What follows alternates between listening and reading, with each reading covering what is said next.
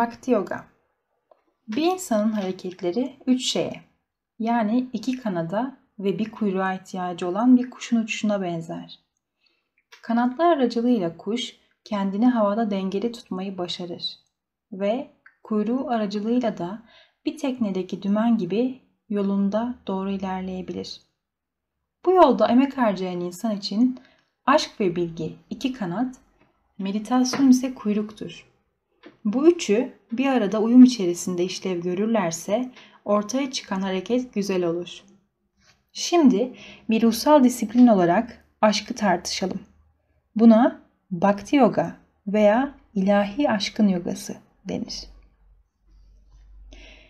Bir çekim gücü olarak aşk değişik düzeylerde işlev görür.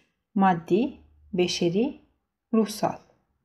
Maddi düzeydeki aşk nesnelerin cansız parçalarını bir araya çeker. Beşeri düzeyde aşk arkadaşı arkadaşla, anne ve babayı çocuklarla, eşleri birbirleriyle birleştirir. Ve ruhsal düzeyde ise insanı Tanrı ile birleştirir. Bu çekimin gerçek kaynağı Tanrı sevgisidir. Bir parçanın kendisi diğer bir parçayı çekemez. Tanrı ruh olarak tüm evrene yayıldığı için ve o tüm varlıklardaki özün ta kendisi olduğu içindir ki kişi her yerde bu çekim kuvvetini görür. Aşağı düzeydeki bir çekimle, örneğin bir kadının aşığına olan çekimiyle daha yüksek düzeyde olan bir çekim, örneğin bir annenin çocuklarına olan çekimi arasında özde bir fark yoktur. Burada apaçık olan fark aşkın ifade edildiği kanallar arasındaki farktır. Aşk yaratıcı güçtür ve bu yaratıcılık aracılığıyla kişi mutluluk ve ölümsüzlük arayışı içindedir. Bu arayış içerisinde beden olarak iktidarlı olanlar, evlatlar dünyaya getirirler. Ve zihnen güçlü olan bazıları ise sanat eserleri yaratır. Şiir yazar, felsefe üzerine eserler verir, devletleri organize eder veya bunlara benzer işler yapar. Bir de ruhen güçlü ve verimli olanlar vardır ki onlar aşk aracılığıyla Tanrı şuuruna en yüce bağışlayanın bilincine erişirler. Yaratıcılık yoluyla insan ölümsüz olmayı umut eder. Anne ve babalar evlatları yoluyla, şairler şiirleriyle, sanatçılar, filozoflar, devlet adamları ve bilim adamları ise kendi ilgi alanlarındaki eserleriyle ölümsüz olmayı dilerler. Tanrı aşığı ise Tanrı ile bir olmak suretiyle ebedi yaşama kavuşmanın arayışı içindedir. Bir aşık güzelliklerle mutlu olur ve çirkinliklerden kaçar. Kuşlar ve hayvanlar çiftleşme mevsimi olarak baharı seçmişlerdir. Birbirlerine aşık insanlar ise güzel yerlerde beraber olmak isterler. Ve Tanrı aşıkları ise güzellik arayışı içindedirler. Çünkü onlara göre iyi olan güzeldir. Dünyasal aşk olarak adlandırılan fiziksel çekime dayalı aşk kısa ömürlü, doyumdan uzak ve yetersizdir. Çünkü böyle bir aşkın nesneleri kalıcı olmayan ve kısıtlı olan maddi şekillerden ibarettir. Böyle bir aşk kısa ömürlü olan fiziksel güzellik ve ad, şöhret, varlık, güç, statü gibi geçici şeylere dayanır. Aynı zamanda insan aşık olduğu kişiyi kaybetmek korkusuyla ona karşı kusur işlemekten korkar. Fiziksel aşk ne kendiliğinden ortaya çıkar ne de doğaldır ve üstelik içinde kıskançlığı barındırır. Bunun da ötesinde dünyasal aşk sürekli değişir. Küçük bir bebek ilk başlarda sadece annesiyle ilgilidir. Büyüdüğü zaman okul arkadaşlarıyla ilgilenmeye başlar. Daha sonra evlenir ve tüm yüreği eşinin sevgisiyle dolar. Daha sonra çocukları gelir Hatta büyük dinler tarafından oldukça yaygın olarak kullanılan cennet aşkı bile maddi aşkın bir şeklidir. Cennette yaşayanlar da maddi nesnelerle mutlu olmaktadırlar. Cennette ve dünyadaki mutluluklar arasında türleri açısından değil, dereceleri açısından fark vardır. Cennete yaşam dünya yaşamının devamıdır. Eğer hem bu dünyadaki yaşamında hem de daha sonrası için fiziksel mutluluk peşindeyse Tanrı'ya inanan bir kimse demaddeci sayılır. Zihinsel çekime dayalı aşk daha az kişisel ve uzun ömürlüdür. Dolayısıyla arkadaşlık veya karı koca arasındaki aşk ortak felsefi, sanatsal veya diğer zihinsel ilgi alanlarıyla desteklenirse çabuk bozulacak tohumlar içeren fiziksel çekime dayanan aşktan daha uzun ömürlü olur. İnsan zihinsel olarak ne kadar gelişmişse duyu nesnelerinden o kadar az zevk aldığı genel olarak gözlenmiş bir durumdur. Hiçbir insan yiyecekten bir köpeğin veya bir domuzun zevk aldığı kadar zevk almaz. Bir hayvanın yaşamı tamamıyla duygularına dayalıdır. Ve bu duyular birçok durumda insanlardaki duyulardan daha kuvvetlidir. İlkel insan fiziksel nesnelerden eğitimli bir insanın aldığından fazla zevk alırken müzik, felsefe veya bilimden alınan zevki reddeder. Zihinsel aşkın meyveleri fiziksel aşkın meyvelerinden daha tatminkardır. Homeros, Kalidesa, Beethoven,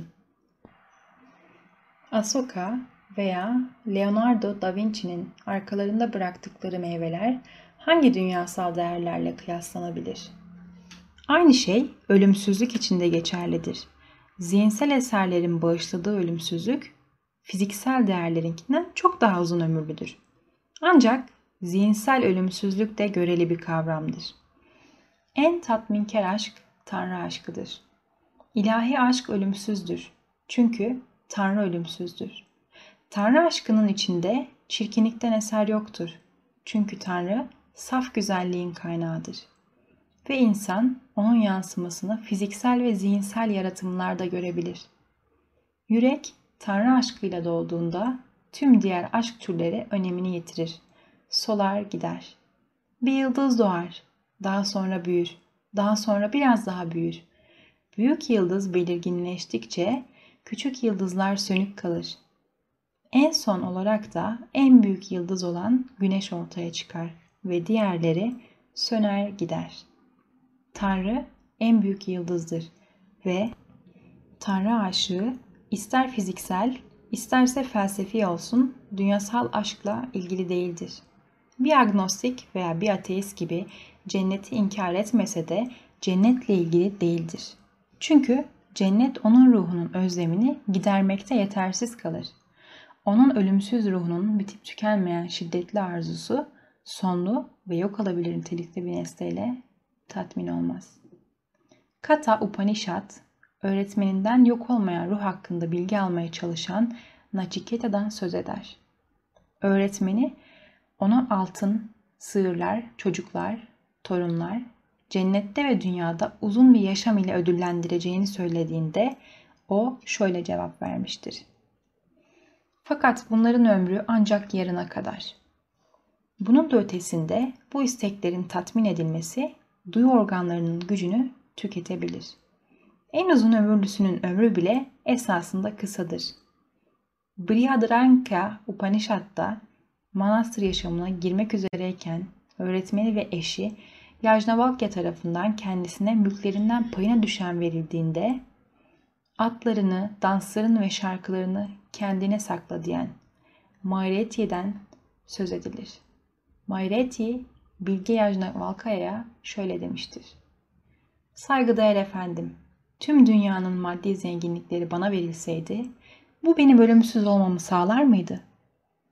Yajnavalkaya, hayır diye yanıtlar yaşamın tıpkı varlıklı olan diğer insanlarınki gibi olur. Ölümsüzlüğe gelince bunu maddi varlık ile elde edemezsin. Bunun üzerinde üzerine Mayreti şöyle cevap verir. Beni ölümsüz yapmayacak şeyi ben ne yapayım? Ne olur söyleyin bana muhterem efendim. Beni ölümsüzlüğe götürecek olan şey nedir? Kişi tüm dünyasal çekiciliklerin üzerine çıkmadığı sürece Tanrı aşkına kavuşamaz. Hz. İsa'nın öğretilerinde insanın kalbinde yatan göklerin krallığı ile fiziksel dünyanın krallığı arasındaki kesin ayrılığı görmek mümkündür. Ancak dünya aşkı da boşuna değildir. Çünkü dünyasal maddelerle çarpıtılmış ve kısıtlanmış olmasına rağmen o da ruhun aşkıdır. Dünyasal aşk aşk açlığı içindeki ruhun birçok aşamadan geçmesini ve en sonunda Tanrı aşkına ulaşmasını sağlar. Bu birbirini izleyen adımlarla sahip olma güdüsünün yönlendirdiği çekim kademeli olarak insanın kendi kendini reddettiği ilahi aşka dönüşür. Dünyasal aşk ile kazandığı deneyim insana bu aşkın kalıcı olmadığını öğretir. Daha sonra o tıpkı büyük bir mıknatıs gibi canlı varlıkları kendisine çeken Tanrı'nın karşı konulamaz çekiciliğini hisseder. Dünyaya bağlılığın insan zihninde oluşturduğu kusurlar nedeniyle tıpkı mıknatısın toprakla kaplı bir iğneyi çekememesi gibi insan da bu çekimin gücünü hissedemez. Fakat bu insanın bağımlı olmamayı deneyimlemesi sayesinde zihni saf bir duruma gelir ve Tanrı ile bir olmak için can atar. Bakti veya ruhsal aşk tek başına akıntısı bile milyonlarca güneşi, milyonlarca gezegeni, milyonlarca güzellik tanrıçasını utandıracak olan Tanrı'ya yönelmiştir. O, kişisel Tanrı veya insan olarak vücut bulmuş olan ruhtur. Bakti kutsal yazılarından bir tanesi şöyle demektedir. Sadece yüce öz ile yetinen ve tüm dünyasal bağlardan azat olmuş bilgeler, kişisel Tanrı'ya mantığa dayanmayan bir aşk göstermelidirler. Tanrı böylesine yücedir. O yüce efendi, kendi doğası itibarıyla kelimelerle tarif edilemeyen aşktır. İnanan kişinin aşkına konu olan Tanrı bazen insan zihninin bir yansıması olarak gösterilir. Hinduizm bu görüşü kesinlikle reddeder. Dualist olmayan görüşe göre kendi gizemli ve akıl erdirilemez gücü Maya aracılığı ile Tanrı olarak ortaya çıkan Brahman'dır. Eğer Tanrı'nın şekli zihnin bir yansımasıysa evreni yaratmak ve inananlara yardım etmek amacıyla bu şekli yansıtan Brahman'ın kendisidir. Evren ve canlı varlıklar en sonunda Brahman ile birleştiklerinde Tanrı da onlarla bir olur. Dualist olmayan Ramanuka'ya göre Dualist olmayan Ramanuka'ya göre yüce gerçek, dualist olmayan fakat her ikisi de kendisinin bir parçası olan cansız doğa ve canlı varlıklar arasındaki ayrıma yer veren kişisel tanrıdır. Dualist olan Madhva'ya göre kişisel tanrı evren ve canlı varlıklarda gerçektir. Dualist olmayan görüşe tekrar dönmek gerekirse kişisel tanrı mutlak olanın göreli evrendeki en yüce tezahürüdür. Göreli bakış açısıyla bakıldığında yaratılışın bir başı veya sonu olmadığından onun da bir başı ve sonu yoktur. Bir kişi Tanrı aşkını elde ettiğinde herkesi sever. Hiç kimseden nefret etmez. Ayrım yapamayan insanların geçici duyumsal nesnelere karşı duyduğu aynı yoğun aşktır. Kişi de Tanrı aşkı tam anlamıyla geliştiğinde aşık dünyayı ve vücudunu unutur. Herkesi ve her şeyi sever. Bu aşk ister sağlık, ister varlık, ister uzun yaşam, ister cennette mutluluk olsun. Hiçbir dünyasal amaçla istismar edilemez.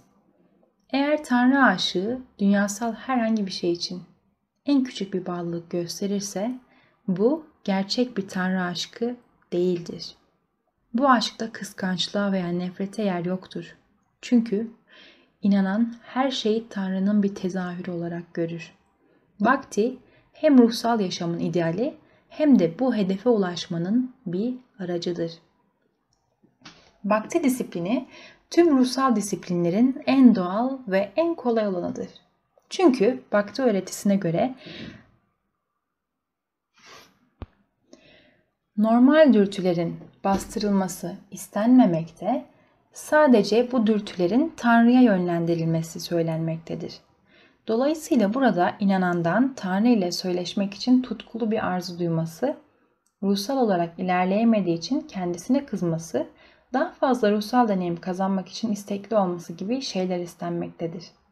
Ancak bu hal son derece sıkı ve titiz bir eğitim olmazsa tezahürlerinden biri bağnazlık olan tehlikeli bir duygusallığa dönüşebilir. Dar görüşlü bir inanan kendi dinsel idealine bağlılığını genellikle diğerlerinin dinsel ideallerine karşı duyduğu nefretle ölçer. Dinler tarihine bakıldığında hiçbir şeyin gaddarlık, kin ve kan dökmekten, fanatiklikten daha fazla sorumlu olmadığı görülür.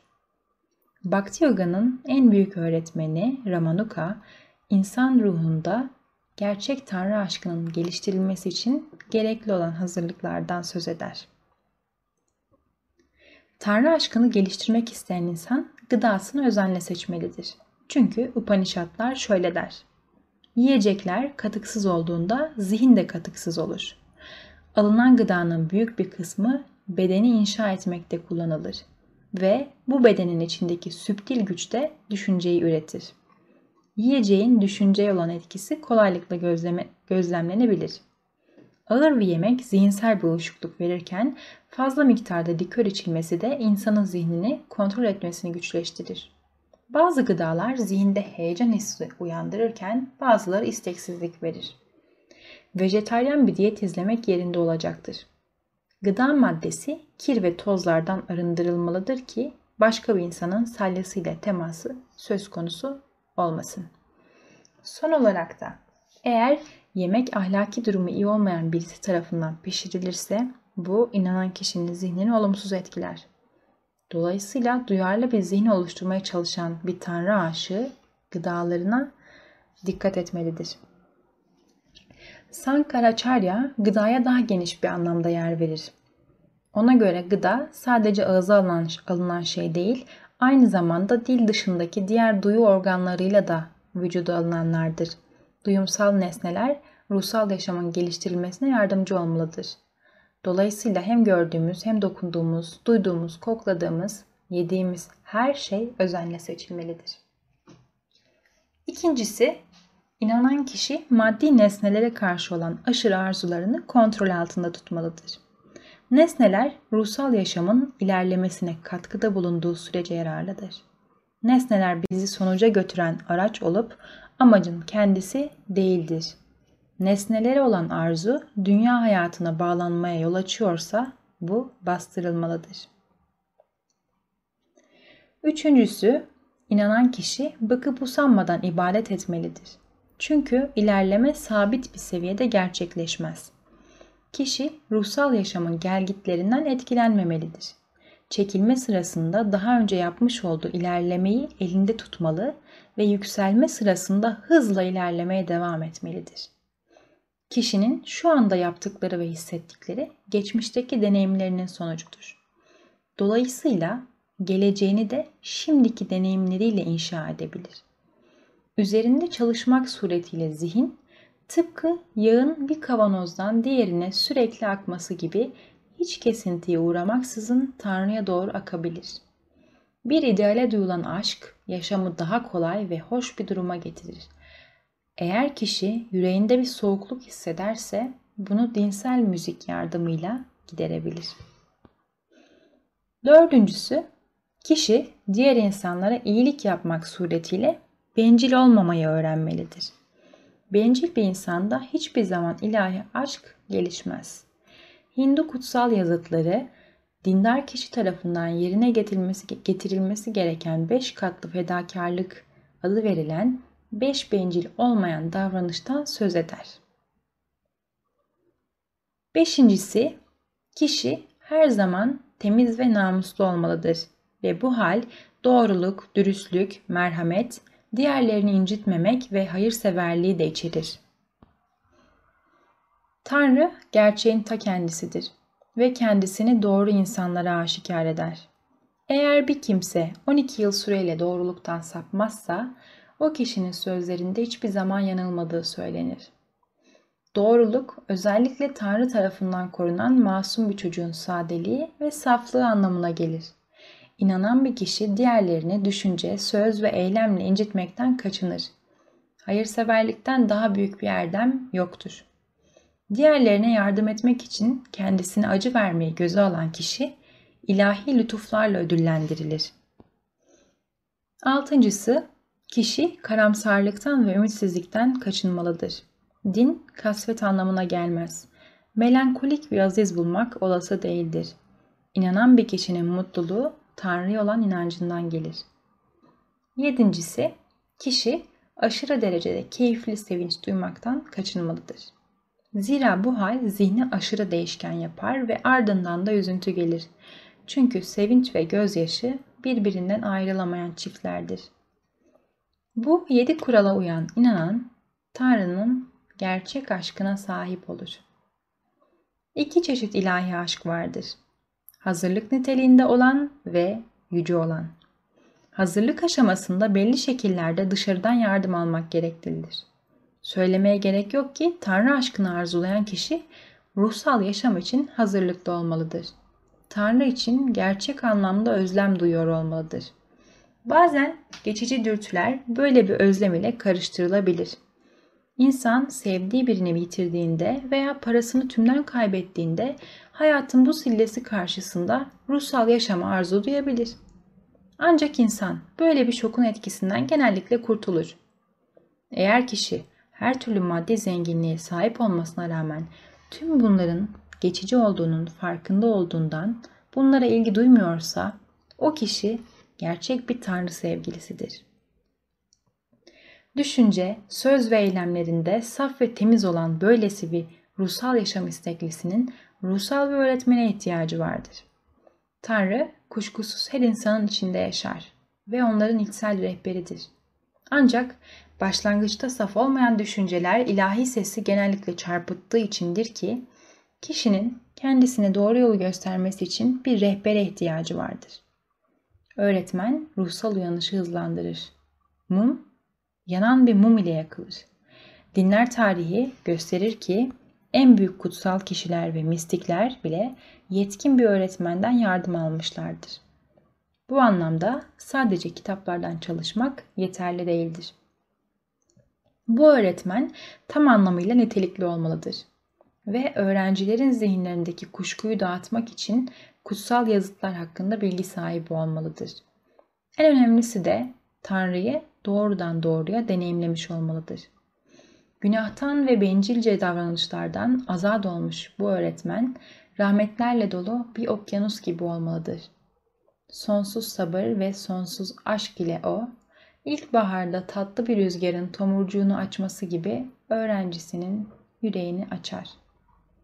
Baba, insanın fiziksel olarak doğumuna neden olur. Fakat ruhsal öğretmen ruhsal doğumu sağlar. Öğretmen öğrenciye hizmet ruhuyla ve saygıyla yaklaşmalı, zekice sorular sormalıdır. Peter'in Hazreti İsa ile karşılaşmasında veya Vivekananda'nın Ramakrishna ile karşılaşmasında olduğu gibi nitelikli bir öğrencinin tanrısal nitelikli bir öğretmenle karşılaşması ruhsal dünyada muhteşem bir olaydır. Burada anlatılan ideal öğretmen gerçekten çok nadirdir. Ancak insan daha az mükemmel olan bir rehberden de yardım alabilir. Öğrencinin zihni arındıkça herkesin yüreğinde yaşayan Tanrı'nın kendisine ruhsal yolda rehberlik ettiğinin farkına varır. Bhakti Yoga, Tanrı'nın enkarne olmasını kabul eder. Beşeri yaratılışımız ve doğamız Tanrı'yı insanın içinde aramamıza neden olur. Ancak buna rağmen biz Tanrı'yı her şeyi bilen, her şeye gücü yeten, ebedi, sonsuz olarak görmeye çalışırız. Ve sınırlı olan zihinlerimiz Tanrı'yı anlatmaya yeterli bir resim çizmekte başarısız kalır. Ruhsal disiplinleri deneyimlemek yoluyla beşeri doğamızı aşarız ve Tanrı bize ruh olarak aşikar olur. Ancak Tanrı'yı beşeri bir sembol aracılığıyla düşünme ihtiyacı da duyarız.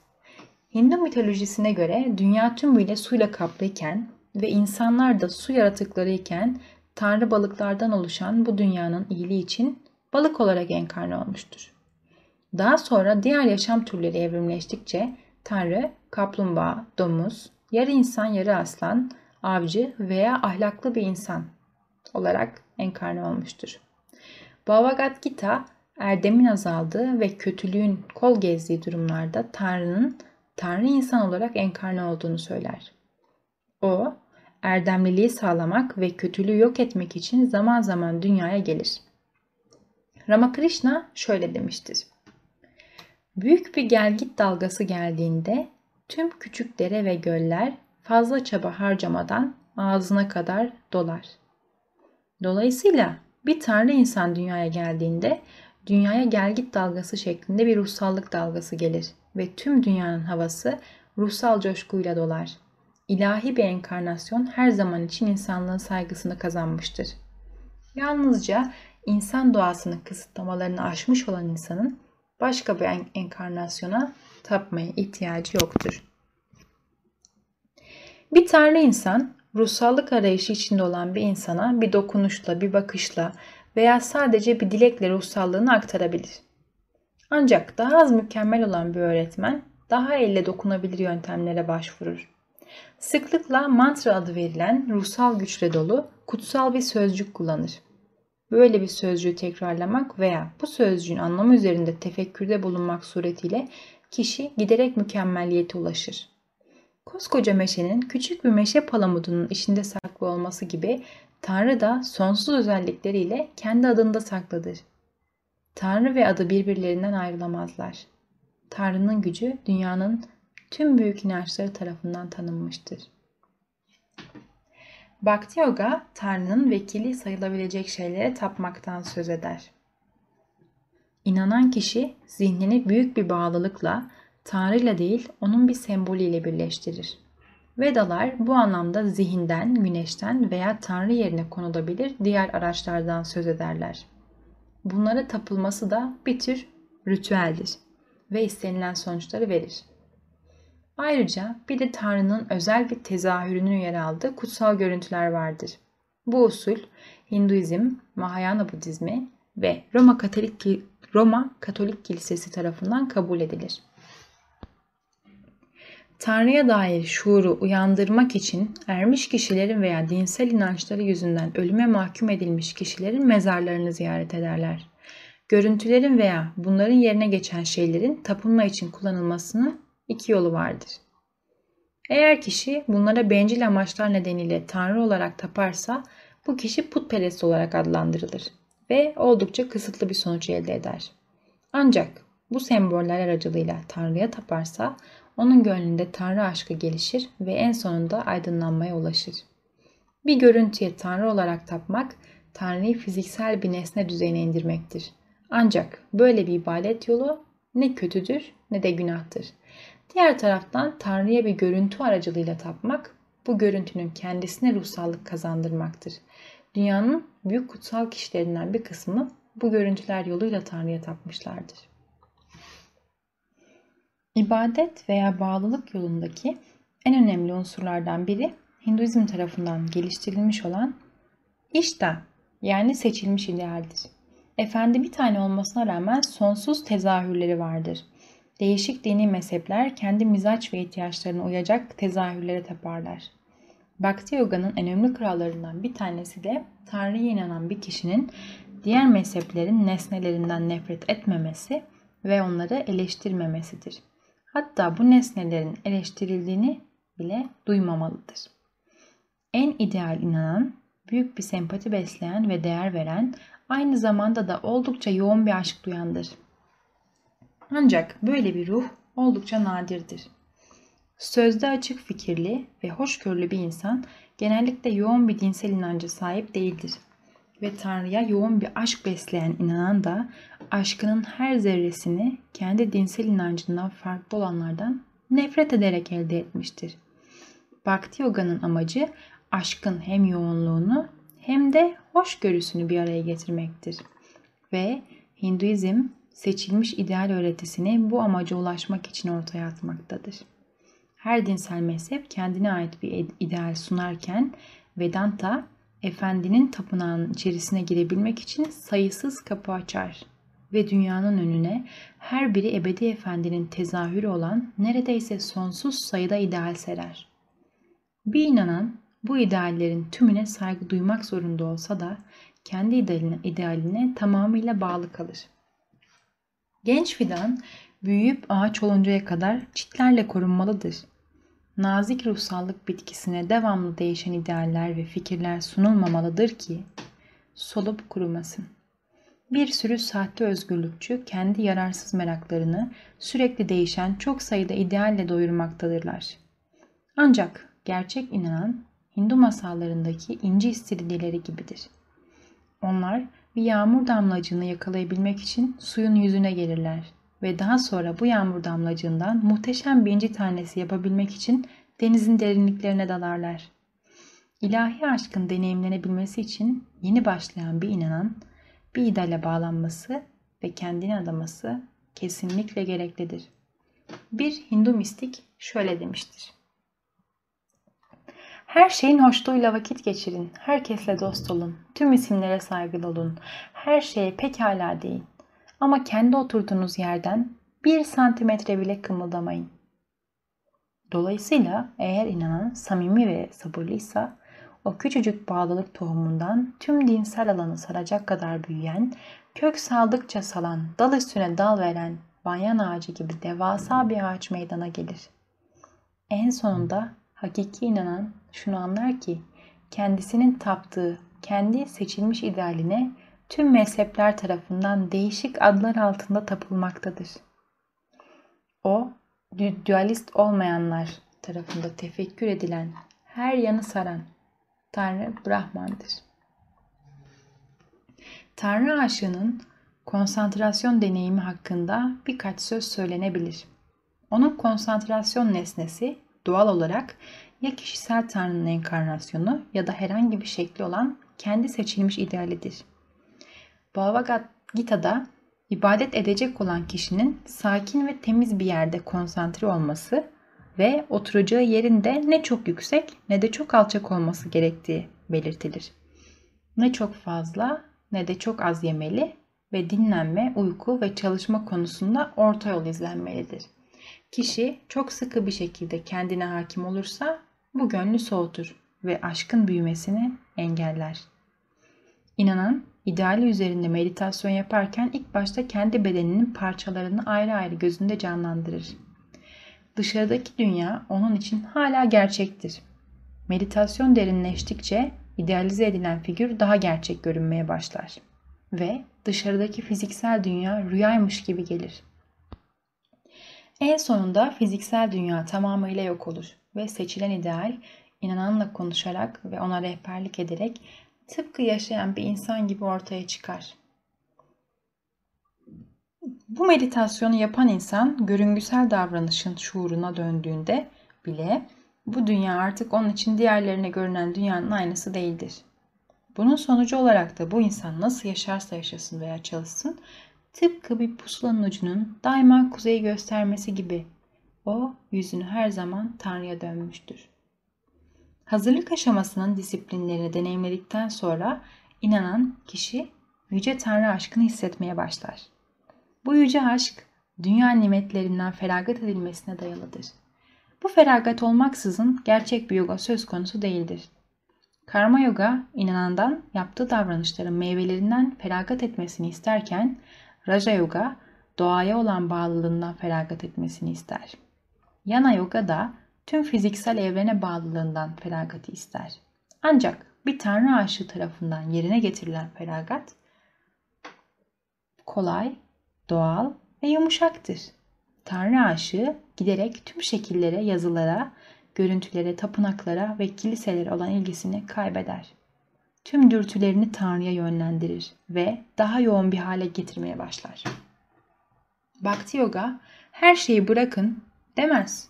Sadece daha çok, daha çok, daha çok sevin der.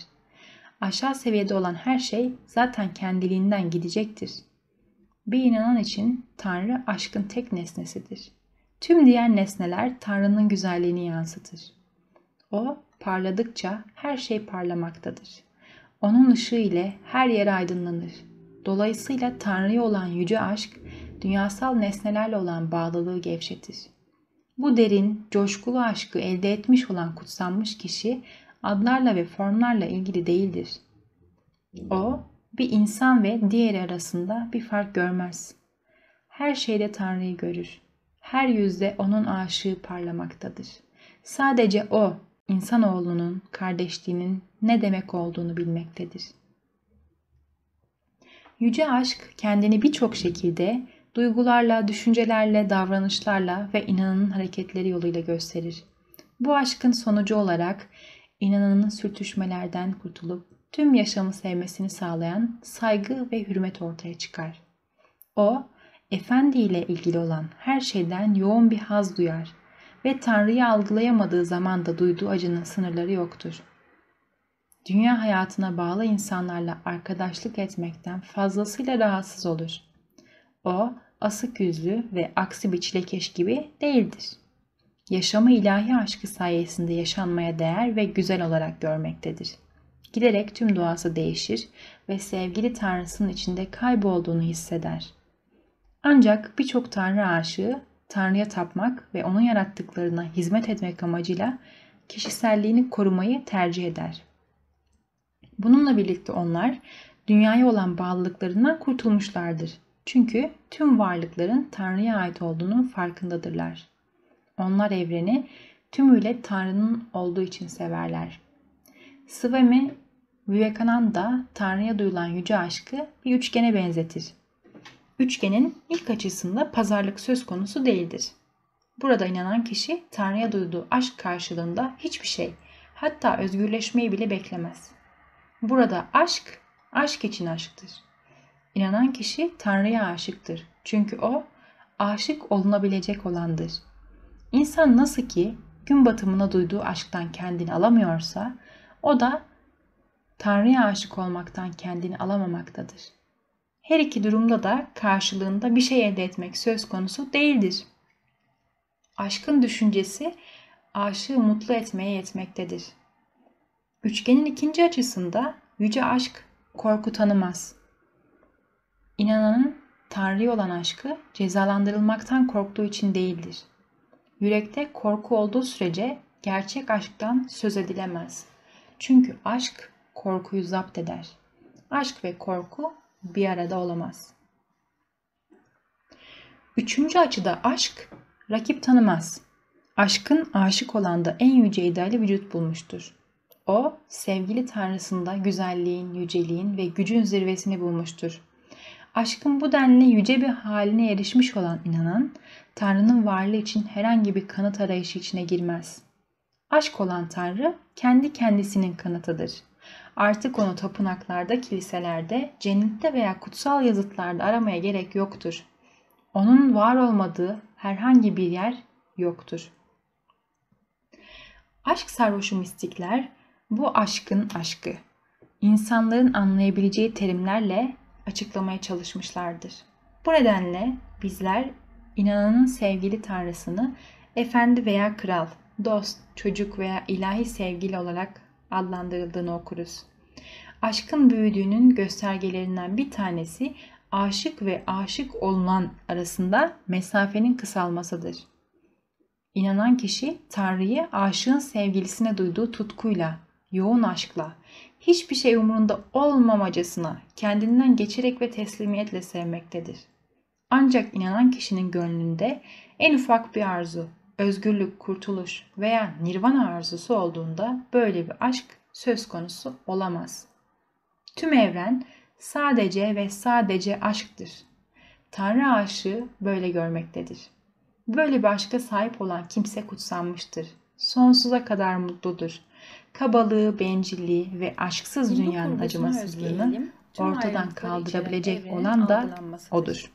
Dolayısıyla Upanishadlar Hindu... Brahman'ın veya evrensel ruhun algılanmasının ve her şeyin onun tezahürü olduğunun bilinmesinin önemi üzerinde dururlar. Bhakti Yoga'nın tanrısı kendisine aşık olmak suretiyle kişinin tüm evrene ve yaratılanlara aşık olduğu soyut kişidir.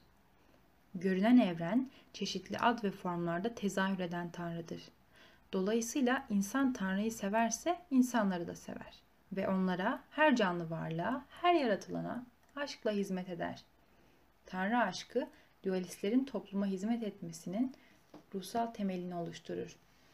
İnanan kişi için her şey kutsaldır. Çünkü herkes Tanrı'nın çocuğu, Tanrı'nın bedeni ve onun tezahürüdür. Kişi Tanrı'ya ne kadar yaklaşırsa her şeyi onda görür.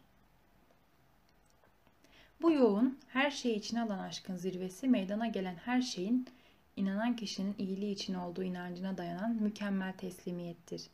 Dolayısıyla Tanrı aşığı yoksulluğu, acıyı ve hatta ölümü bile hoş karşılar.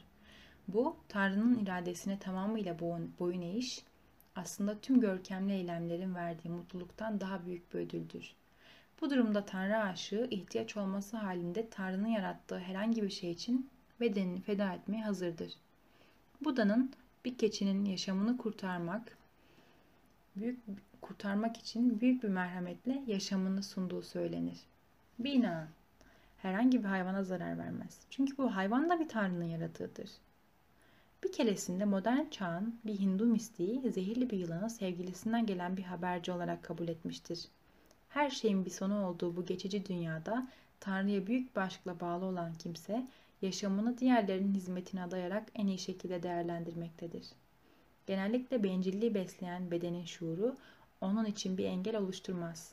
O pekala bilmektedir ki bedeni Tanrı'nın bir aracıdır ve onun yarattıklarının iyiliği içinde kullanılmalıdır. Bu gerçek teslimiyettir. Bir inanan şöyle demiştir. Her şeyi olduğu gibi kabul edin. Onun dilediği olur. İnanan kişi teslimiyet ve aşkla efendisinin sırlarına mazhar olur ve onun içinde yok olarak ölümsüzlüğe kavuşur. Işığın mücevherleri, kova çağının hedefleri nedeniyle iyi niyetli öğrencilerin bir araya gelmesinden oluşan organik bir yapıdır. Grup, gelecek olanın yollarını hazırlar ve insanlık ailesinin gelişimine ışık tutar. Amacı yaratılışa destek olmak, yolu arayanlara yolu göstermektir.